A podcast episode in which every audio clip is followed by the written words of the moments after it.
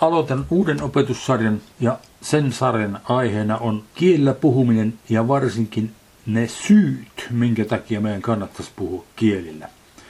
Ja tämä nyt ei ole varsinaisesti ensimmäinen syy, muistaakseni siinä listassa, mikä meillä tällä hetkellä on, tämä on 17. Ja siinä listassa on niitä 19, en tiedä nouseeko se 20 tai jopa yli 20 vielä. Tämä on nyt tässä opetussarjassa ensimmäinen opetus. Ja tämä on aiheeltaan He täyttyivät pyhällä hengellä. Ja tuttuja, jota ollaan tarkasteltu viime aikoina useammin, apostolin tekojen teologia 4. Ja he tulivat kaikki pyhällä hengellä täytetyiksi ja alkoivat puhua muilla kielillä sen mukaan, mitä henki heille puhuttavaksi antoi. Siis tässä ei erityisesti sanota, missä järjestyksessä nämä asiat tapahtui. Siis kun verbaalisesti aikaan sidottuna asioita luetellaan, niin joku asia on aina ensimmäisenä. Ja jos on kaksi asiaa, jotka tapahtuu yhtä aikaa, niin ne kuitenkin joudutaan kertomaan peräkkäin. Siis he tulivat pyöllä hengellä täytetyiksi ja samalla kun he tulivat pyöllä hengellä täytetyiksi, he alkoivat puhua kielillä. He puhuivat kielillä ehkä sitä mukaan, kun puhuvat, he täyttyivät. En osaa sanoa, kuinka se menee. Sen vaan tiedän absoluuttisella varmuudella, että jos uskova nykyaikana haluaa täyttyä pyöllä hengellä, hänen kannattaa puhua kielillä. Ymmärtääkseni se on mahdollista muutoinkin, mutta se on nykyaikana poikkeustila. Vanha testamentillinen pyhällä hengellä täyttyminen itse asiassa mielenkiintoista on, että vanhasta testamentista minä en löytänyt yhtään paikkaa, missä sanotaan näillä sanoilla, että he täyttyvät pyhällä hengellä. Siellä sanotaan, pyhä henki tuli tai henki tuli heidän päällensä ja sitten he alkoivat tehdä asioita tavallisesti puhumaan tai ylistämään Jumalaa, profetoimaan tai tekemään voimallisia tekoja vanhan testamentin aikaan. Nyt tämä on kokonaan uustestamentillinen asia, että on mahdollista puhua kielillä. Sillä tavalla, kun me voimme puhua kielellä, kukaan ei vanhassa testamentissa voinut puhua kielellä. Edes Jeesus Kristus ei puhunut kielellä sillä tavalla. Kielellä puhuminen tuli vasta meille ensimmäisenä helluntaina. Ja se on se peruskeino, millä uskova nykyaikana voi täyttyä pyhästä hengestä. Ja näitä kun olemme tutkineet näitä asioita, esimerkiksi ensimmäisen korintolaiskirjan 14. luvussa sanotaan, että se on Herran käsky, että te puhutte kielillä ja paljon. Syynä on siis kirkkaasti se, että sillä tavalla me täytymme pyhästä hengissä. Ja sitten me voimme tehdä niitä asioita, mitä Jumala haluaa meidän tekevän, kun me olemme täyttyneet pyhästä hengistä. Mutta haluan näyttää teille nyt asioita vanhasta testamentista, koska Jumalalla on aina ollut halu puhua ihmisille henkilökohtaisesti ja hän käytti monta tuhatta vuotta asioiden kehittämiseen siihen pisteeseen asti, että saattoi lähettää poikansa Jeesuksen Kristuksen, jonka kautta meillä nyt on sitten sellainen yhteys Jumalaan, kun Jumala aina on halunnut, että ihmisillä olisi hänen kanssaan. Alun pitäen Aadamilla ja Eivalla oli sellainen yhteys, mutta he menettivät sen. Nyt me perehdymme sanaan profetoida vanhassa testamentissa. Se on hebrean kielen sana naah, vaah. Kirjoitin sen tuohon, jos joku sattuisi tunnistamaan sen. Sitten nämä numerot tässä S edustaa Strongsia, H tarkoittaa hebreaa. Strongsin numeroni mukaan 5012. Meillä ei ole mitään suomenkielistä laitosta, mihinkä olisi jokin hebrean kielen numerointi tehty. Siis tämä on yleismaailmainen englanninkielinen vanhan testamentin hebreankielisten sanojen numerointi. Ja sitä on käytetty vanhassa testamentissa 115 kertaa. Sitten on sellainen kirja nimeltä Kesenius, kirjantekijä on nimeltään Kesenius, joka on tehnyt sanakirja, hebrean kielen sanakirja, vanhan testamentillisen hebrean kielen sanakirja, ja siellä kerrotaan tästä sanasta naahvaa, numero 5012, joka tarkoittaa profetoimista. Siitä sanotaan sen ensimmäinen ja tärkein merkitys. Mulla on se tässä englannin kielellä ensin suoraan kopioituna siltä kirjasta ja minä käänsin sen tähän suomeksi. Siitä sanotaan siellä, että se on puhua profeettana jumalallisen voiman kautta. Profetoida. Tämä on sen perusmerkitys. Sitten siinä sanotaan, että kreikan sana profetuo, jonka tunnistamme, on sen vastine kreikan kielellä. Hebrean kielellä tämän verbin passiivimuotoja nifal ja hitpail on käytetty jumalallisista profetoista, joissa vaikutti toisen voima kuin heidän omansa. Tämä on sanatarkasti käännetty. Näissä vaikutti siis toisen voima, viittaa Jumalan voimaa. Sitten on suruissa. Mikä on tämä yksinkertainen totuus, että pyhän hengen johtamina ihmiset ovat puhuneet sen, minkä saivat Jumalalta. Tämä on siis tämän hebreankielisen sanan nahva merkitys suomen kielellä. Ja nyt meillä on hivenen minun mielestä omituinen käännös, joka on juurtunut suomenkieliseen raamattuun ja suomenkielisiin raamattuihin. Se löytyy sekä vanhasta kirkkoraamatun käännöksestä, eli 33-38 käännöksestä, että uudesta 92 käännöksestä, että myös raamattu kansalle käännöstä. Muita käännöksiä en tänään kerännyt katsoa, kaikista näistä tämä löytyy, joka on minun mielestä vahingollinen ja harhaan johtava merkitykseltään. Mutta ryhdymme nyt tutkimaan ensin, miten sitä on käytetty siinä merkityksessä, mikä sillä alun pitäen on, nimittäin profetoiminen. Menemme ensimmäisen kuningasten kirjan lukuun 22, lähetään jakesta 1. He olivat alallaan kolme vuotta, ei ollut sotaa Aramin ja Israelin välillä, mutta kolmantena vuotena tuli Joosafat, Juudan kuningas, Israelin kuninkaan, tämä on Ahab, Israelin kuninkaan Ahabin luo. Ja Israelin kuningas sanoi palvelijoillensa, Tiedettehän, että Gileadin raamos on meidän ja kuitenkin me olemme toimettomat, emmekä ota sitä pois Aramin kuninkaan käsistä. Ja hän sanoi Joosafatille, lähdetkö sinä minun kanssani sotaan, Gileadin raamotiin? Joosafat vastasi Israelin kuninkaalle, minä niin kuin sinä, minun kansani niin kuin sinun kansasi, minun hevoseni niin kuin sinun hevosesi. Mutta Joosafat sanoi Israelin kuningalle, kysy kuitenkin ensin, mitä Herra sanoo. Siis Joosafasta sanotaan, että hän ehyellä sydämellä palveli Jumalaa. Hän oli siis Jumalalle otollinen suurimman osan elämästänsä. Mutta tässä hän ryhtyessään taistelu Ahabin kanssa kyllä teki virheen. Mutta kuitenkin halusi Ahabiltakin pyytää, että tämä kysyisi mitä Herra sanoo. Niin Israelin kuningas kokosi profeetat, noin 400 miestä ja sanoi heille, onko minun lähdettävä sotaan Kileadin raamotia vastaan vai oltava lähtemättä? He vastasivat, lähde, Herra antaa sen kuninkaan käsiin. Ymmärtääkseni nämä 400 profettaa oli niitä Baalin profettoja, jotka Isabel oli Ahabille järjestänyt. Ja seitsemän. Mutta Joosafat sanoi, eikö täällä ole enää ketään muuta Herran profeettaa, jolta voisimme kysyä. Ymmärtääkseni 400 ei kyllä ollut Herran profeettaa. Joka tapauksessa hän sanoi, eikö täällä ole enää ketään muuta Herran profeettaa, jolta voisimme kysyä. Israelin kuningas vastasi Joosafatille, on täällä vielä mies, jolta voisimme kysyä Herran mieltä. Mutta minä vihaan häntä, sillä hän ei koskaan ennusta minulle hyvää, vaan aina pahaa. Se on Miika, Jimlan poika, Joosafat sanoi. Älköön kuningas niin puhuko. Niin Israelin kuningas kutsui erään hoviherran ja sanoi, nouda kiiruusti Miika, Jimlan poika. Mutta Israelin kuningas ja Joosafat, Juuden kuningas, istuivat kumpikin valtaistuimellansa puettuina kuninkaallisiin pukuihinsa puimatantereella, Samarian porti ovella. Ja kaikki profeetat olivat hurmoksissa heidän edessänsä. Nämä sanat olivat hurmoksissa. Olivat hurmoksissa on käännetty tosta sanasta, jota me katsottiin äsken. Numero 5012. Strongsin numeroinen mukaan vanhassa testamentissa käännettiin sanoilla, olivat hurmoksissa heidän edessänsä. Ja Sitki ja Keenaan poika teki itsellensä rautasarvet ja sanoi, näin sanoi Herra, näillä sinä pusket aramilaisia, kunnes teet heistä lopun. Ja kaikki profeetat ennustivat samalla tavalla sanoen, mene Kileadin raamotiin, niin sinä saat voiton. Herra antaa sen kuninkaan käsiin.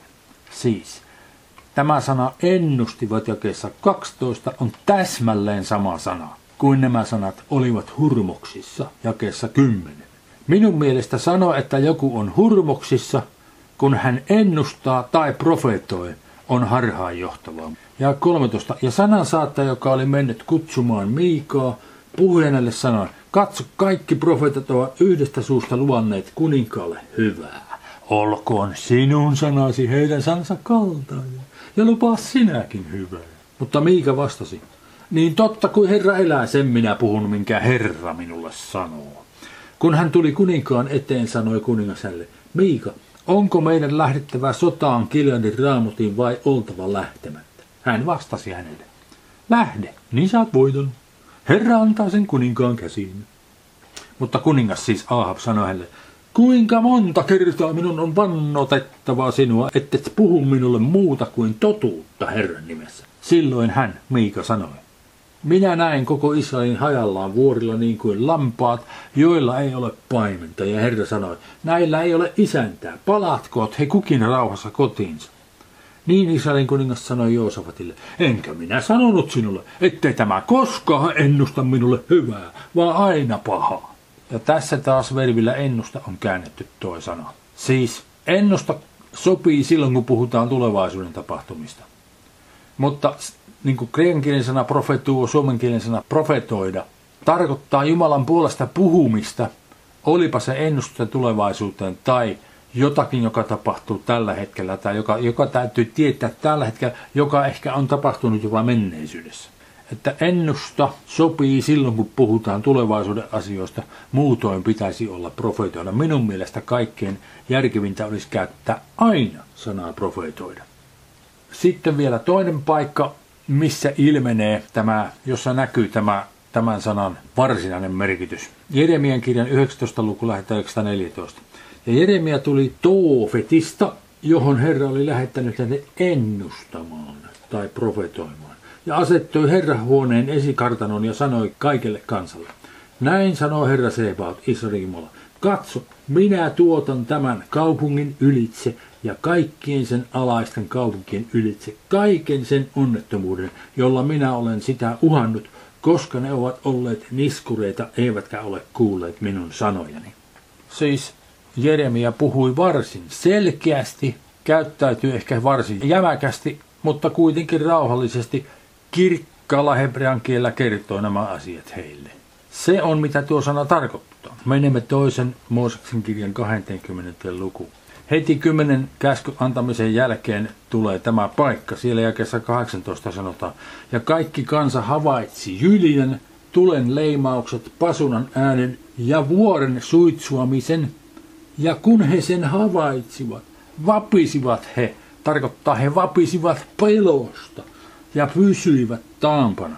Ja he sanovat Mooskelle, puhu sinä meidän kanssamme, niin me kuulemme. Älköön Jumala puhuko meidän kanssamme, että me kuolisi. Ne pelkäsivät sitä, kun Jumala puhuu, että ne kuolisivat. Jumala olisi halunnut puhua jokin heidän kanssaan, he eivät halunneet. He halusivat, että Mooses puhuu Jumalan kanssa, sitten jo Mooses kertoo heille, mitä Jumala on heille asiaa. Sitten menemme toisen Mooseksen kirjan 18. lukuun, pari lukua aikaisemmin luetaan pieni pätkä historiasta, mitä tapahtui. Tässä puhutaan Jetrosta. Jetro, joka on Mooseksen appi, oli tullut hänen luoksensa.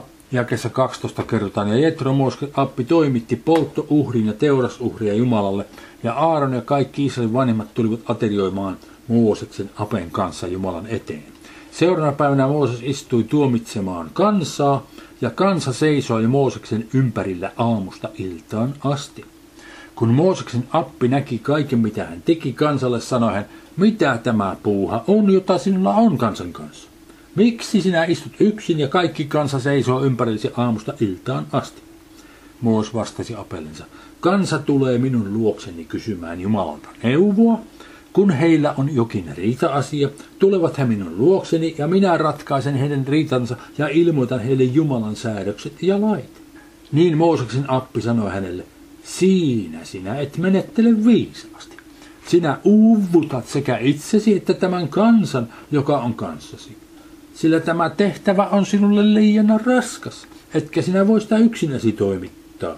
Kuule nyt, mitä minä sanon. Minä neuvon sinua, ja Jumala on oleva sinun kanssasi. Ole sinä kansan edusmies Jumalan edessä ja saata sinä sen asiat Jumalan eteen ja opeta heille säädökset ja lait. Ja neuvo heille tie, jota heidän on kuljettava ja mitä heidän on tehtävä. Mutta valitse koko kansasta kelvollisia ja Jumalaa pelkääväisiä, luotettavia väärää voittoa vihaavia miehiä ja aseta ne heille tuhannen, sadan, viidenkymmenen ja kymmenen päämiehiksi. Nämä tuomitkoot kansaa joka aika kaikki suuret asiat he saattakoot sinun tietoosi, mutta kaikki vähäiset asiat ratkaiskoot itse. Huojenna näin jotakin itseltäsi ja kantakoot he kuoremaa sinun kanssasi. Jos näin teet ja Jumala itse sinua näin käskee, niin sinä jaksat sen kestää ja kaikki tämä kansa saa mennä rauhassa kotiinsa. Ja Mooses noudatti appensa puhetta ja teki kaiken, mitä tämä oli sanonut. Mooses valitsi kelvollisia miehiä koko Israelista ja asetti heidät kansan johtoon tuhannen sadan viidenkymmenen ja kymmenen päämieheksi. Nämä tuomitsivat kansaa joka aika. Vaikeat asiat he lykkäsivät Moosekselle, mutta vähäiset asiat he ratkaisivat itse. Sitten Mooses saattoi appensa matkaan ja tämä meni omaan maahansa. Tästä samasta tilanteesta neljännessä Mooseksen kirjassa kerrotaan 11. luvussa seuraavaa. Ja 24. Siis täällä nyt kerrotaan, kuinka Jumala sen loppujen lopuksi toteutti, kun Mooses toteutti sen, mitä oli saanut Jetrolta. Jetro tietenkin oli saanut sen Jumalalta. Ja 24. Niin Mooses meni ulos ja kertoi kansalle Herran sanan. Sitten hän kutsui kokoon 70 miestä, kansan vanhimpia, asetti heidät majan ympärille. Silloin Herra astui alas pilvessä ja puhutteli häntä, otti henkeä, joka hänessä Mooseksessa oli, ja antoi sitä, antoi sitä henkeä niille 70 vanhimmalle. Kun henki laskeutui heihin, niin he joutuivat hurmoksiin, sanotaan tässä. Eikä joutunut, kun he alkoivat profetoimaan. Mutta sen jälkeen he eivät enää siihen joutuneet. Ei sitten lakkasivat profetoimasta. Siis he saivat sen hengen ja profetoivat vähän aikaa. Mutta leiriin oli heitä jäänyt kaksi miestä, toisen nimi oli Eldot ja toisen nimi oli Meidad. Heihinkin henki laskeutui, sillä hekin olivat luetteloon merkityt, vaikka eivät olleet lähteneet majalle. Nämä joutuivat leirissä hurmoksiin. Joutuivat hurmoksiin. Taas sama sana, profetoivat. Silloin riensi muuan nuorukainen ja ilmoitti Moosekselle sanoen, Eldat ja meidät ovat joutuneet hurmoksiin Siis Eldat ja meidät ovat alkaneet profetoimaan leirissä.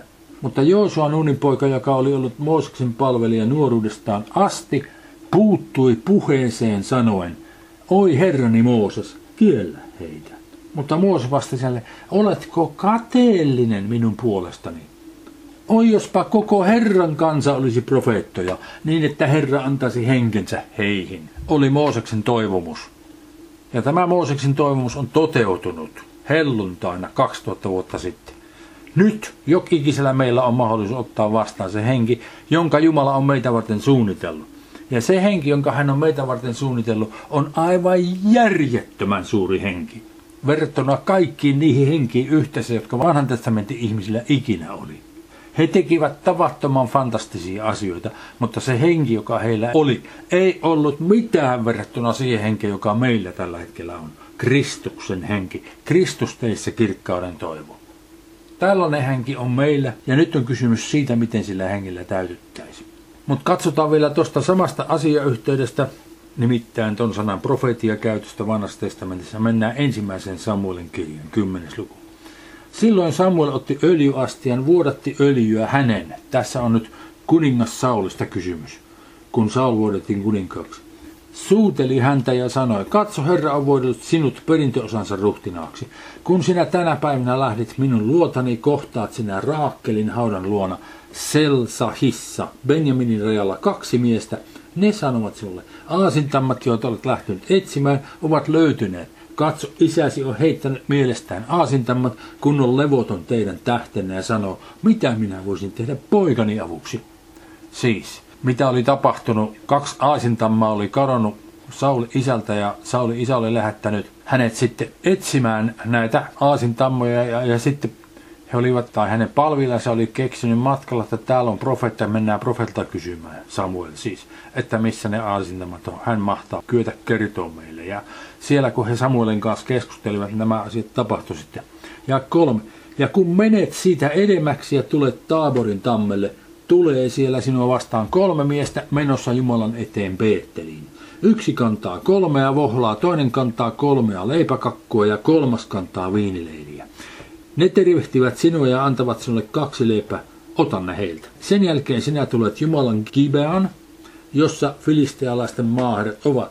Ja tullessasi sinne kaupunkiin sinä kohtaat joukon profeettoja, jotka tulevat alas uhrikukkolta hurmoksissaan taas. Pitäisi olla profeetoiden. Harppu, vaskelumpu, huilu ja kannel edellänsä. No, kun oli noita soittimia mukana, niin tässä nyt kirkkaasti näkyy tämän sanan toinen merkitys. Toinen päämerkityksistä on ylistää Jumalaa, laulaa, ylistää Jumalaa pyhän hengen voimasta. Siitä on kysymys. Joko puhua Jumalan puolesta, niin kuin Mooses puhu, ja niin kuin ne 70 kansan vanhinta puhuivat pyhän hengen kautta Jumalan puolesta kansalle viisauksia.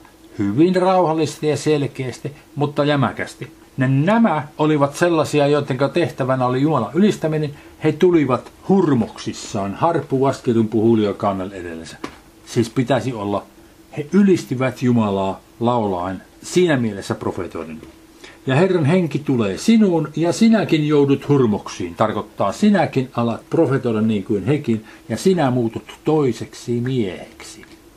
Ja kun nämä ennusmerkit käyvät toteen, niin tee, mikä tehtäväksesi tulee, sillä Jumala on sinun kanssasi. Mene sitten minun edellinen Gilgaliin, niin minä tulen sinne sinun luoksesi uhraamaan polttouhreja ja yhteysuhreja. Odota seitsemän päivää, kunnes minä tulen sinun luoksesi ja ilmoitan sinulle, mitä sinun on tehtävä. No nyt, kun luette eteenpäin, niin voitte todeta, että Saul ei totellutkaan täsmällisesti, mitä Samuel sanoi, ryhtyi uhraamaan ennen Samuelin tuloa ja niin edelleen. Ja lopulta Sauli kävi huonosti. Ja tämä johtui siis sitä tottelemattomuudesta, joka hänen sydämessänsä kuitenkin asui. Siitä tottelemattomuudesta, jonka me kaikki olemme perineet Aadamilta. Josta syystä meidän on syytä antaa hänelle anteeksi. Ja. Ja kun hän käänsi selkensä lähteäksensä Samuelin luota, muutti Jumala hänen sydämensä. Ja kaikki nämä ennusmerkit käyvät sinä päivänä toteen. Haluaisitteko te, että Jumala muuttaisi teidän sydämenne? No jos haluatte, niin puhukaa kielillä ja paljon. Ja kymmenen. Ja kun he tulivat sinne Kibeaan, niin katso, joukko profeettoja tuli häntä vastaan. Silloin Jumalan henki tuli häneen ja hänkin alkoi profetoida, pitäisi olla heidän keskellänsä. Kun kaikki, jotka ennestään tunsivat hänet, näkivät hänet profetoiden tai profetoimassa, niin kuin profeetatkin, sanoivat he toisilleen, mikä Kiisin pojalle on tullut? Onko Saulukin profeettain joukossa? Mutta eräs sikäläistä miehistä vastasi ja sanoi, kuka sitten on heidän isänsä?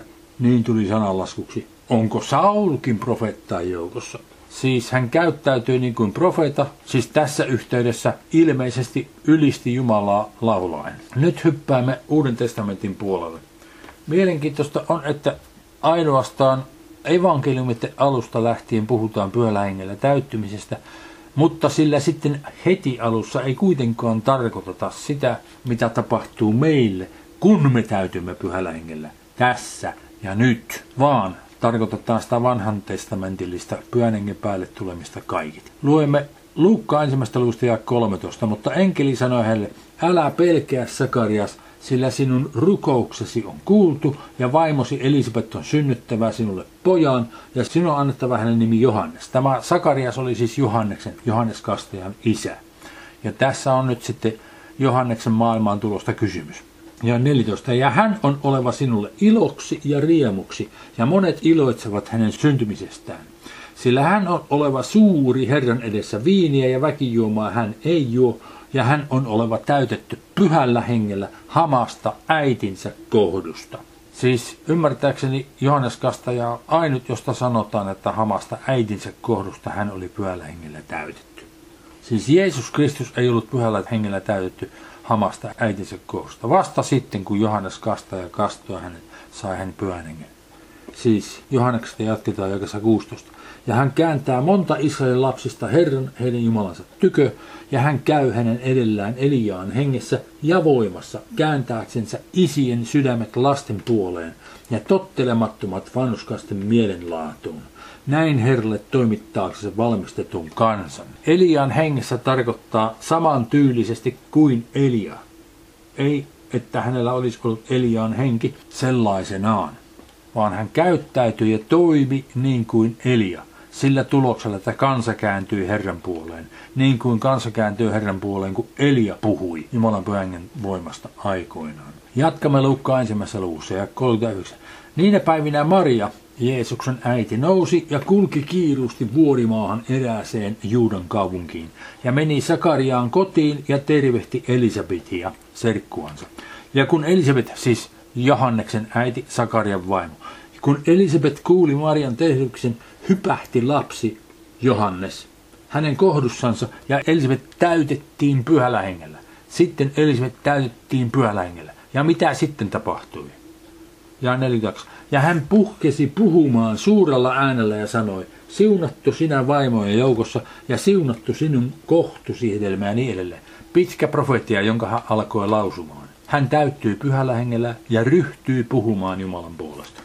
Ja vielä Luukkaan ensimmäisessä luvussa lähdetään 163. Niin hän pyysi taulun taantaa Sakarias. Sakarias oli tullut mykäksi, kun hän ei ollut uskonut, mitä enkeli sanoi. Ja enkeli sanoi, että määräajaksi sinä tulet mykäksi. Ja tämä tapahtui hänen vielä mykkänä ollessa, ja 63. Niin hän pyysi taulun ja kirjoitti siihen nämä sanat, kun häneltä kysyttiin, mikä sen pojan nimi piti olevan. Johannes on hänen nimensä. Ja kaikki ihmettelivät, he oli ajatellut, että suvun sääntöjen mukaan olisi pitänyt antaa joku toinen nimi, minä en muista mikä nimi siellä piti olla. Mutta Jumala oli halunnut, että tämän pojan nimi on Johannes ja Sakari kirjoitti, että Johannes on hänen nimensä oleva. Ja sitten kaikki ihmettelivät, minkä takia. Ja 64. Kohta hänen suunsa aukeni ja hänen kielensä kohta tarkoittaa ja heti. Hänen suunsa aukeni ja hänen kielensä vapautui ja hän puhui kiittää Jumalaa. Ja tuli pelko kaikille heidän ympärillään asuvaisille. Ja koko Juudean vuorimaassa puhuttiin kaikista näistä tapahtumista. Ja kaikki, jotka niistä kuulivat, panivat ne mieleensä ja sanoivat, mikähän tästä lapsesta tulee, sillä Herran käsi oli hänen kanssansa. Ja Sakarias hänen isänsä täytettiin pyhällä hengellä ja hän ennusti, pitäisi olla, hän profetoi, sanoen, Kiitetty olkoon Herra Israel Jumala, sillä hän on katsonut puoleen ja valmistanut sille lunastuksen ja niin edelleen. Hän ennusti tämä kreikinkinen sana on profetuo, josta meidän sanomme profetoida esimerkiksi tulee. Sitten menemme Luukkaan neljänteen lukuun, ja yksi kerrotaan. Sitten Jeesus täynnä pyhähenkeä palasi Jordanilta, ja henki kuljetti häntä erämaassa. Ja perkele kiusasi häntä 40 päivää, eikä hän syönyt mitään niinä päivinä, mutta kun ne olivat päättyneet, tuli hänen nälkä. Siis Jeesus täynnä pyhänkeä sen jälkeen, kun Johannes Kastaja oli hänet kastanut. Siinä Jeesus sai pyhän hengen ja meni sitten hengen ohjaamana erämaahan perkeleen kiusattavaksi ja valmistui kuuliaisuudessaan perfektiksi siihen pisteeseen asti, että hän kykeni menemään kidutettavaksi, piiskattavaksi ja ristiinnaulottavaksi, kuolemaan kaikkien meidän puolestamme. Apostolien teot 4. luku ja 8. Nyt kertaamme muutamia niistä paikoista, mitä katsomme aikaisemmin sen pelon voittamisen yhteydessä. Apostolin tykköön 4. luku ja 8. Silloin Pietari pyhänkiä täynnä sanoi heille, kansan hallitusmiehille. Kansan hallitusmiehet ja vanhimmat ja alkoi puhumaan siitä, mikä heidän tilanteensa oli. Täynnä pyhähenkeä puhui Jumalan pyhästä hengestä. Sitten apostolien tekojen 4. luku ja 24. Sen kuultuaan se yksimielisesti korottivat äänensä Jumalan puoleen ja sanovat, Herra, sinä, joka olet tehnyt taivaan ja maan ja meren ja kaikki, mitä niissä on. Sinä, joka pyhän kautta isämme Daavidin sinun palvelisi sun kautta olet puhunut, miksi pakanat pauhaavat ja kansat turhia ajattelevat? Maan kuninkaat nousevat ja ruhtinaat kokoontuvat yhteen Herra ja hänen voideltuansa vastaan. Sillä totisti tässä kaupungissa kokoontuivat sinun pyhää poikaasi Jeesusta vastaan, jonka sinä olet voideltu, sekä Herodus että Pontius Pilatus pakanain ja Israelin sukukuntaan kanssa, tekemään kaiken, minkä sinun käteesi ja päätöksesi oli edeltä määrännyt tapahtuvaksi. Ja nyt, Herra, Katso heidän uhkauksiansa ja anna palvelijaisi kaikella rohkeudella puhua sinun sanaasi ja ojenna käteesi niin, että sairaat parantuvat ja tunnustekoja ihmeitä tapahtuu sinun pyhänpoikasi Jeesuksen nimen kautta. Ja kun he olivat rukoilleet, vapisi se paikka, jossa he olivat koolla ja he tulivat kaikki pyhällä hengellä täytetyiksi ja puhuivat Jumalan sanaa rohkeasti. Siis sen tulos siitä, että he tulivat pyölähengellä täytetyiksi, oli, että he puhuivat Jumalan sanaa rohkeasti ja kaikki nuo asiat, mitä he pyysivät, jakeessa 30 esimerkiksi, tapahtui heidän elämässänsä. Jumalan sana levisi kuin kulovalkea. Mutta mitä he tekivät, että he tulivat pyölähengellä täytetyiksi? He puhuivat kielillä. Se on mitä ihmisten täytyy tehdä nykyaikana, jos he haluavat täyttyä pyhästä hengestä. Jos joku ei tiedä, miten puhutaan kielillä, eikä osaa puhua kielillä, niin uskoakseni Jumala on kykenevä tietysti toimimaan niin kuin vanhassa testamentissakin. Antamaan heille siitä huolimatta henkensä ja siitä huolimatta toimimaan heidän kanssaan. Mutta Jumala on suunnitellut sen nyt niin, että ihmiset puhuvat kielillä ja omasta vapaasta tahdostansa voivat päättää milloin he tekevät sen ja tulevat täytetyksi Jumalan pyhästä hengestä aina kun niin tekevät. Ja sen jälkeen ovat kykeneviä tekemään sitä, mitä Herra haluaa aina tekemään. Siis, jos joku sattuu tietämään, miten puhutaan kieleä, että se on mahdollista ja kieltäytyy siitä, niin se on sama kuin sanoisi, minä en halua täyttyä pyöllä hengellä. Se on mitä se tarkoittaa siinä tapauksessa. Menemme apostolien teko 9. lukuun. Niin Ananias meni ja astui huoneeseen. Tässä on nyt kertomus siitä, kun Saul, jota Paavaliksi myös kutsutaan, kääntyi. Tai siis Jeesus Kristus kohtasi hänet Damaskon tiellä ja konfrontoi hänet ja sanoi, sä oot kuullut väärässä poika. Sä vainoat minua, lakkappas vainoamasta minua. Sitten Paavali oli kolme päivää syömätönä ja juomatona ja sokeana. Ja Ananias, ihan tavallinen opetuslapsi, tuli hänen luoksensa Herran ohjaamana, Herramme Jeesuksen Kristuksen ohjaamana, ja meni huoneeseen. Astui huoneeseen, pani molemmat kätensä hänen Paavalin päällensä ja sanoi, ja veljeni Saul, Herra lähetti minut. Jeesus, siis Jeesus on meidän Herramme. Jeesus lähetti hänet. Jeesus puhui Ananiaksalle. Kertoi häneltä mene sinne Paavalille. Jeesus, joka ilmestyi sinulle tiellä, jota tulit että saisit näkösi jälleen ja tulisit täytetyksi pyhällä hengellä. No jos Paavali tuli täytetyksi pyhällä hengellä, niin mitä hän teki? No tässä sanotaan, ja 18. Ja heti putosivat hänen silmistään ikään kuin suomukset, ja hän sai näkönsä ja nousi ja otti kasteen. Mitä se tarkoittaa, että hän otti kasteen? Hän otti sen kasteen, jonka he saivat apostolien tekojen alussa. Pyhä hengen kasteen. Hän rupesi puhumaan kielillä. Sitä ei tässä kerrota, mutta absoluuttisen varmaa on, että Paavali puhui kielillä ja paljon. Koska ensimmäisen korintolaskirjan 14. luvussa kerrotaan jakassa 18 ja 19. Minä kiitän Jumalaa, että puhun kielellä enemmän kuin teistä kukaan siellä Korinton seurakunnassa, jolle osoitti tämän kirjeen. Mutta seurakunnassa tahdon mieluummin puhua viisi sanaa ymmärrykselläni opettaakseni muitakin kuin 10 000 sanaa kielillä. Siis kiellä puhuminen ehdottomasti päätehtävänään kuuluu ihmisten henkilökohtaisen rukouselämään, ylistyselämään, jonka he toteuttavat omassa yksityiselämässänsä Herran Jeesuksen Kristuksen kanssa Jumalan edessä. Siihen tilanteeseen kuuluu kiellä puhuminen enimmäkseen. Sitten jos seurakunnassa puhutaan kielessä, täytyy selittää. Ja selittäjä on muuten sitten se sama henkilö, kun puhuu kielellä ensin. Sama, joka puhuu kielellä, selittää myös kielellä puhumisensa. Mutta tässä Paavali korostaa juuri sitä, kuinka tärkeää on seurakunnassa puhua sillä kielellä, mitä seurakunnassa puhutaan, jotta ihmiset ymmärtäisivät, mistä on kysymys. Se kielellä puhuminen, pelkästään kielellä puhuminen ääneen, ei kuulu seurakuntaan, jos sitä ei selitetä. Ja se pitää tehdä vielä järjestyksessä, niin kuin Paavali kertoo ensimmäisen korintolaiskirjan luvussa 12, 13 ja 14, kuinka asiat tarvitsisi tehdä tai siis nimenomaan luvussa 12 ja 14. Jatkamme apostolien tekojen 11 luvusta ja 22. Ja sanoma heistä tuli Jerusalemin seurakunnan korviin ja he lähettivät Barnabaan Antiokiaan. Ja kun hän saapui sinne ja näki Jumalan armon, niin hän iloitsi ja kehotti kaikkia vakaalla sydämellä pysymään Herrassa, sillä hän, Barnabas, oli hyvä mies ja täynnä pyhää henkeä ja uskoa. Ja heidän lisääntyi paljon kanssa. No mitenkä Barnabasta oli tullut täysi pyhää henkeä? No hän oli puhunut kielillä ja paljon, niin kuin Paavalikin. Ja 25. Niin hän lähti Tarsoon etsimään Saulusta, ja kun hän oli hänet löytänyt, toi hänet Antiokiaan. Ja he vaikuttivat yhdessä kokonaisen vuoden seurakunnassa, ja niitä oli paljon, jotka saivat heiltä opetusta, ja Antiokiassa ruvettiin opetuslapsia ensin nimittämään kristityiksi – sellaisiksi, joissa on Kristus sisällä. Christ in, Kristus sisällä. Sitten Paavali ja Barnabas menivät ja sellaisivat sieltä Kyprokselle. Täällä on siis Kypros, mä kursulla näytän, ja vasemmassa päässä, eli länsipäässä on Paafos.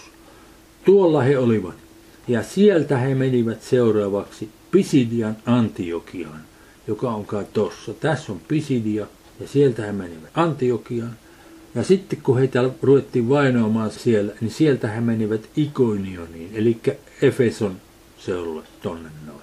Luemme apostolien tekojen 13. luvusta lähdetään jakasta kahdeksan. Mutta Elymas noita, sillä niin tulkitaan hänen nimensä, vastusti heitä koettaen kääntää käskynhaltijaa Sergius Paulusta pois uskosta. Tämä oli siis siellä Paafossa, Kyprossa. Niin Saulus myös Paavalikin kutsuttu täynnä pyhää henkeä, loi katsensa häneen. Eli siis miten hän tuli täyteen pyhää henkeä? No joka päivä hän puhui kielillä ja paljon. Siis tunti tolkulla puhuu kielillä. Joka päivä. Ja sitten tämä mies Saulus, Paavali, kirjoitti 14 kirjettä, jotka on Uudessa testamentissa. Hän sai tavattoman paljon ilmestystä Uudessa testamentissa. Ja ainoastaan hänen kirjeestään löytyy kirkkaat seikkaperiset selitykset siitä, kuinka kans pakanat me, siis me, jotka olemme tässä nyt koolla keskenämme, olemme saaneet Jumalan pyhän hengen, Kristuksen hengen ja tulleet hänessä kanssa perillisiksi juutalaisten kanssa. Ainoastaan Paavalin kirjeessä tämä asia seikkaperäisesti selitetään. Jonkun verran evankeliumeissa ja jonkun verran apostolien tekossa vähän enemmän ja vanhasta testamentista taaksepäin katsoessa se on myös löydettävissä, mutta he eivät sitä ymmärtäneet. Siis Paavali puhui kielillä paljon koko elämänsä tultuaan uskoon ja sen takia hän oli kaiketi jatkuvasti täynnä pyhähenkeä. Ja kymmenen. Ja sanoi, voi sinua, joka olet kaikkia vilppiä kavaluutta täynnä, sinä perkeleen sikiö, kaiken vanhuskauden vihollinen, etkö lakkaa vääristelemästä Herran suuria teitä. Ja nyt katso, Herran käsi on sinun päälläsi ja sinä tulet sokeaksi, etkä aurinkoa näe säädettyyn aikaan asti. Ja heti lankesi hänen päällänsä synkeys ja pimeys, ja hän kävi ympäri ja etsi taluttajaa.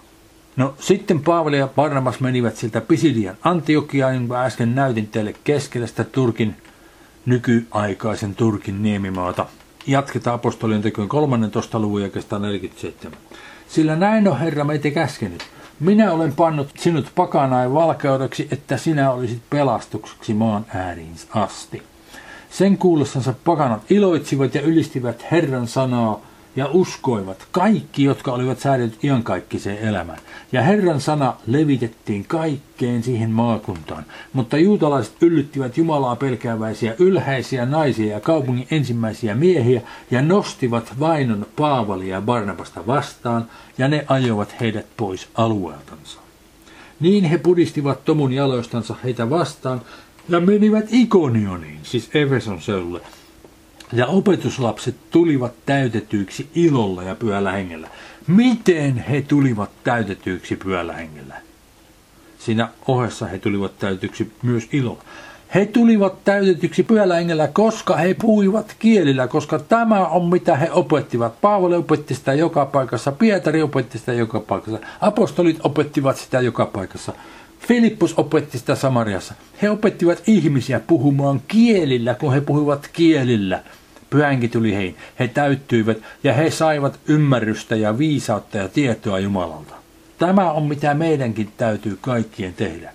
Siis totta kai me luomme raamattua. Jos emme lue raamattua, me tiedä mikä pyhänki on tai Jumala on, kuinka Jumala on luonut taivaan kuinka nämä kaikki asiat on tulleet. Totta kai täytyy lukea raamattua. Raamattu on tämän kaiken perusta, mutta pyhästä hengestä tulee meille se, mitä me tarvitsemme joka päivä, mitä ei ole kirjoitettu raamattuun, mitä minun tänään täytyy tehdä. Sen tietää Herra tässä ja nyt, ja hän pystyy kertomaan sen pyhän kautta sen meille. Raamatusta ei välttämättä sitä kyllä löydetä. Efesolaiskirjan viides luku lähetään 18. Älkää juopuko viinistä, sillä siitä tulee peruuttamattomasti irstasmeno, vaan täyttykää hengellä. No miten sillä hengellä täytytään? No puhutaan kielillä tietysti. Ei juoda viinistä, että ollaan viinistä täynnä, vaan puhutaan kielillä niin, että ollaan pyhästä hengestä täynnä. Puhuen keskenänne psalmeilla ja kiitosvirsillä ja hengellisillä lauluilla, veisaten ja laulaen sydämessänne Herralle, kiittäen aina Jumalaa ja Isää kaikesta meidän Herramme Jeesuksen Kristuksen nimessä. Tuon jakeen 19 minä kääntäisin hivenen eri järjestyksessä, jonka on merkinnyt siten, että nämä kursivilla merkityt sanat tulisi tähän väliin ja nämä alleviivatut otettaisiin tuolta pois. Eli se kuuluisi näin.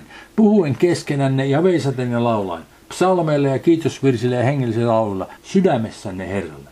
Siis ensin puhutaan keskenämme, kun puhutaan, niin puhutaan, ja sitten lauletaan, kun lauletaan. Ja kun lauletaan, molemmissa on mahdollisuus käyttää kiellä puhumista siihen tarkoitukseen. Jos seurakunnassa lauletaan kiellä puhumalla, niin se on sitten syytä myös selittää. Lopuksi Kolossalaskirjeen toisessa luvussa kirjoitetaan ja kahdeksan. Katsokaa, ettei kukaan saa teitä saaliikseen järkeisopille tyhjällä pötoksella, pitäytyen ihmisten perinnäissääntöihin ja maailman alkeisvoimiin eikä Kristukseen, sillä hänessä asuu jumaluuden koko täyteys ruumillisesti. Siis Kristuksessa asuu jumaluuden koko täyteys ruumillisesti.